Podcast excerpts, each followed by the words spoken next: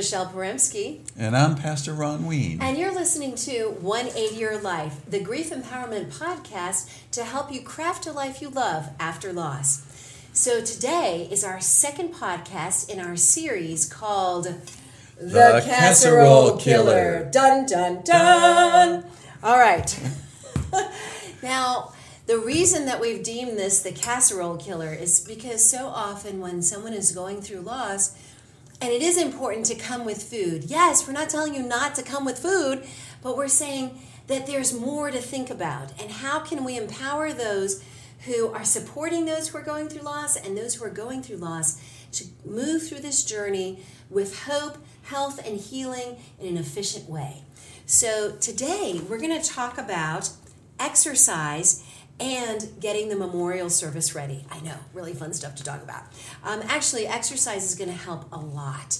So, Pastor Ron, I know that just this past weekend you completed your second half marathon That's right. at 64 years of age. Yes, that's right. And your first half marathon was only three months ago. Right. So you have really incorporated the 180 Your Life process in Yes. terms of getting strong and healthy. Talk to us about ways that we can start to exercise even in the ground zero of loss because I know that when I lost my husband, the last thing I was thinking of is doing an exercise. Well, walk. me too. I was. It was just uh, the gravitational pull for people in loss is to stop moving. Absolutely. And if instead of bringing a casserole, what if you'd showed up at the door and said, "Let's take a walk"? That would be so much more helpful than uh, what we usually do, which is bring the casserole. Just take a walk so that they can start moving again. The body is just sitting there, and so you can help them defy gravity and get out of the couch and start moving again. And that's the key thing because this, the chemistry is all messed up when you're sitting, when you're eating, when you're stressed, when you're grieving. It's the chemistry is all messed up. So this is a way to begin to break down some of the stress hormones that are being released, some of the stressors that are just uh, unbelievable in the chemistry. So uh, helping somebody take their first steps, that's a godsend uh, people coming over uh, and not just sitting there, but actually saying, let's go for a walk. Let's get out of the house. Let's do something. Uh, even if it's just for a walk, that is so helpful. what does it do in the body? What it does in the body is reduce the adrenaline, the cortisol, the stress hormones are being released all the time because in grief, that's an extremely stressful situation. It's like one of the top three when you lose a spouse, especially, and the body gears up for flight, fight, fight, or freeze, which is a survivalist skill. And that leaves out a lot of uh, ability to think. You start to react to everything instead of thinking through it.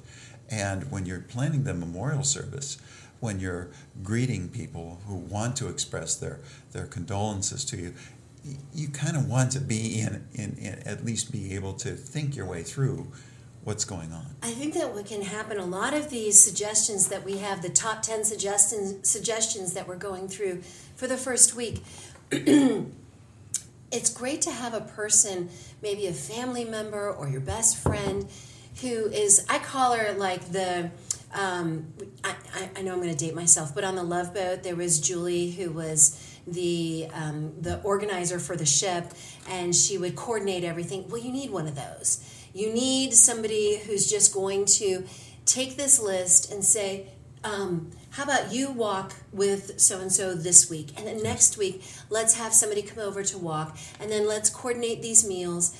You have to have people who want to help coordinate this process, and so that's why we're here to give those suggesting, you know, those tips that will help um, empower this process. Yeah, the coordinator could coordinate uh, walks. That would be great uh, because the person who's sitting there, uh, The person who's grief, going through loss, that- That's right? the person who's grieving uh, and just sitting there uh, cannot think for themselves in terms of their own health. What they're doing is Not doing the that work that they have.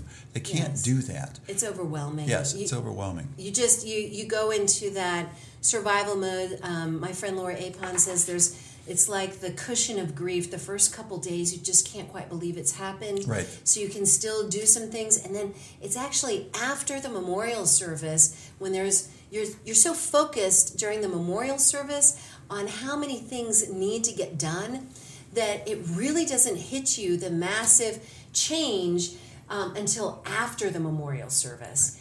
And so after the memorial service, it's like the crickets. You've got like all of these casseroles in the fridge and you're wondering what do you do with your life now and that that's when the grief really hits so it's important to coordinate people to come in and take a walk uh, maybe help with the laundry you know just to keep things going and we're going to be talking about that in other podcasts coming right. up Or even Um, mow the grass. mow the grass absolutely but the exercise is something you wouldn't think of necessarily in a grief situation Exactly. but it's so important so consider you know getting organizing exercise um, because so often you know the u.s office of vital statistics says that a person who's the who's lost a spouse is at a 60% higher risk of suicide in the first six months. God forbid.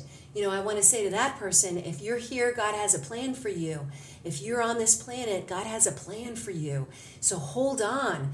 And to those who are supporting them coming in to exercise to meet for lunch to help with basic household tasks like laundry um, coordinating the meals this is very important because sometimes when you're in that first shock of grief just a lot of stuff shuts down um, and you think you're alone. you think you're alone and you Alone, want it and you need community at that time. So next we're going to talk about getting the memorial service ready. You know, this isn't something that you think about until you're in the situation. So here's some ideas for those who are going through loss or those who are supporting them. Here's what you, they will have to think about. Um, and we're going to list them off and then we'll kind of unpack each one coordinating with the pastor, rabbi, priest, or faith leader for the memorial service, um, choosing your favorite musical pieces, uh, designating persons for eulogy speeches, making a photo montage, designating someone, and I did not think of this, to videotape the memorial service. I know you're thinking, oh my gosh, this is one of the worst moments of my life, but amazing things are said about your loved one in those eulogy speeches at the memorial service. And you may want to have those preserved, especially if you have small children um, who As are going legacy. through loss. Right. So that they know what other people said about their loved one. Um, making a uh, posting an obituary in the newspaper and coordinating with the funeral home. So these are some topics. This by no means is everything but these are some hot lit things that need to be addressed. So let's talk about number one coordinating with your pastor rabbi priest or faith leader. Pastor ron i suspect you've done a funeral or two in your time. Oh, my. so why don't you talk to that? It is so important to talk to the pastor first because uh, that's your source of spiritual strength.